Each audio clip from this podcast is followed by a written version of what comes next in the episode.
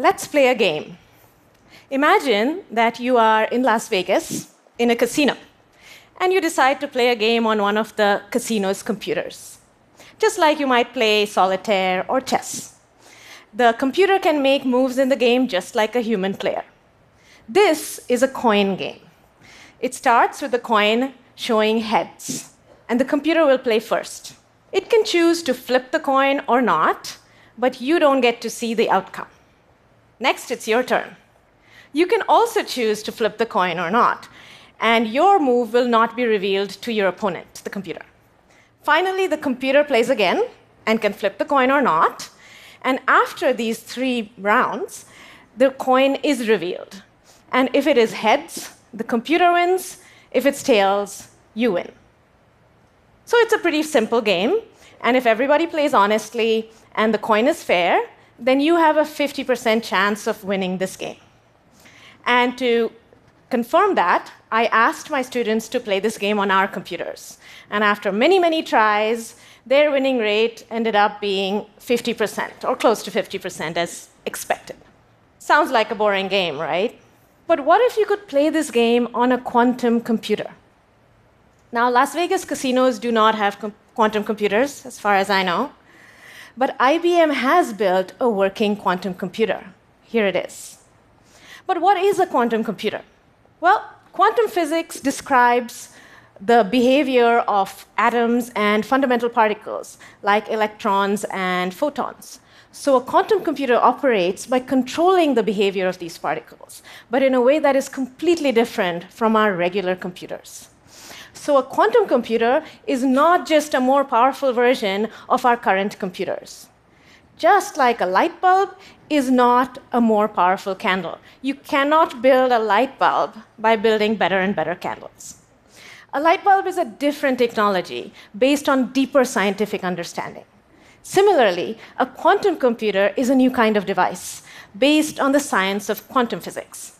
And just like a light bulb transforms society, quantum computers have the potential to impact so many aspects of our lives, including our security needs, our healthcare, and even the internet. So, companies all around the world are working to build these devices. And to see what the excitement is all about, let's play our game on a quantum computer. So I can log into IBM's quantum computer from right here, which means I can play the game remotely, and so can you. To make this happen, you may remember getting an email ahead of time from TED asking you whether you would choose to flip the coin or not if you played the game. Well, actually, we asked you to choose between a circle or a square. You didn't know it, but your choice of circle meant flip the coin, and your choice of square was don't flip. We received 372 responses. Thank you. That means we can play 372 games against the quantum computer using your choices. And it's a pretty fast game to play. So I can show you the results right here. Unfortunately, you didn't do very well. The quantum computer won almost every game. It lost a few only because of operational errors in the computer.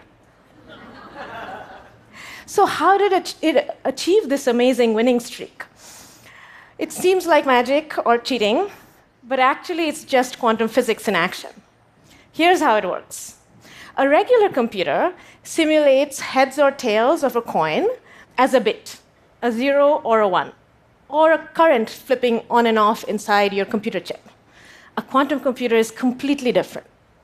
A quantum bit has a more fluid, non binary identity it can exist in a superposition or a combination of 0 and 1 with some probability of being 0 and one, some probability of being 1. In other words, its identity is on a spectrum. For example, it could have a 70% chance of being 0 and a 30% chance of being 1, or 84, 80 20, or 60 40. The possibilities are endless the key idea here is that we have to give up on precise values of 0 and 1 and allow for some uncertainty. So during the game, the quantum computer creates this fluid combination of heads and tails, zero and one, so that no matter what the player does, flip or no flip, the superposition remains intact. It's kind of like stirring a mixture of two fluids. Whether or not you stir, the fluids remain in a mixture. But in its final move, the quantum computer can unmix the zero and one, perfectly recovering heads so that you lose every time. If you think this is all a bit weird, you are absolutely right. Regular coins do not exist in combinations of heads and tails. We do not experience this fluid quantum reality in our everyday lives. So if you are confused by quantum, don't worry, you're getting it. but even though we don't experience quantum strangeness, we can see its very real uh, effects in action. You've seen the data for yourself. The quantum computer won because it harnessed superposition and uncertainty. And these quantum properties are powerful, not just to win coin games, but also to build future quantum technologies. So let me give you three examples of potential applications that, that could change our lives. First of all, quantum uncertainty could be used to create private keys for encrypting messages sent from one location to another, so that hackers could not secretly copy the key perfectly because of quantum uncertainty. They would have to break the laws of quantum physics to hack the key. So, this kind of unbreakable encryption is already being tested by banks and other institutions worldwide. Today, we use more than 17 billion connected devices globally. Just imagine the impact quantum encryption could have in the future. Secondly, quantum technologies could also transform healthcare and medicine.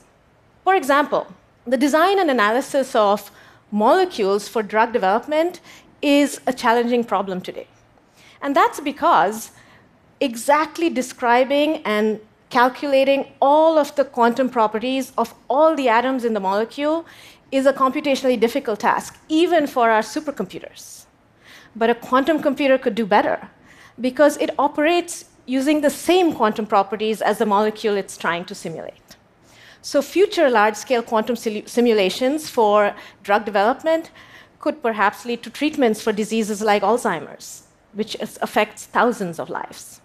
And thirdly, my favorite quantum application is teleportation of information from one location to another without physically transmitting the information. Sounds like sci fi, but it is possible because these fluid identities of the quantum particles can get entangled across space and time in such a way that when you change something about one particle, it can impact the other. And that creates a channel for teleportation.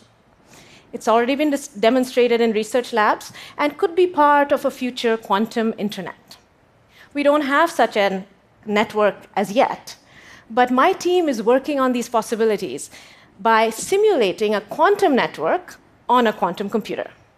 So we have designed and implemented some interesting new protocols, such as um, teleportation among different users in the network, and efficient data transmission, and even secure voting. So it's a lot of fun for me being a quantum physicist. I highly recommend it. we get to be explorers in a quantum wonderland. Who knows what applications we will discover next? We must tread carefully and responsibly as we build our quantum future. And for me personally, I don't see quantum physics as a tool just to build quantum computers. I see quantum computers as a way for us to probe the mysteries of nature and reveal more about this hidden world outside of our experiences. How amazing that we humans, with our relatively limited access to the universe, can still see far beyond our horizons just using our imagination and our ingenuity. And the universe rewards us by showing us how incredibly interesting and surprising it is. The future is fundamentally uncertain. And to me, that is certainly exciting. Thank you.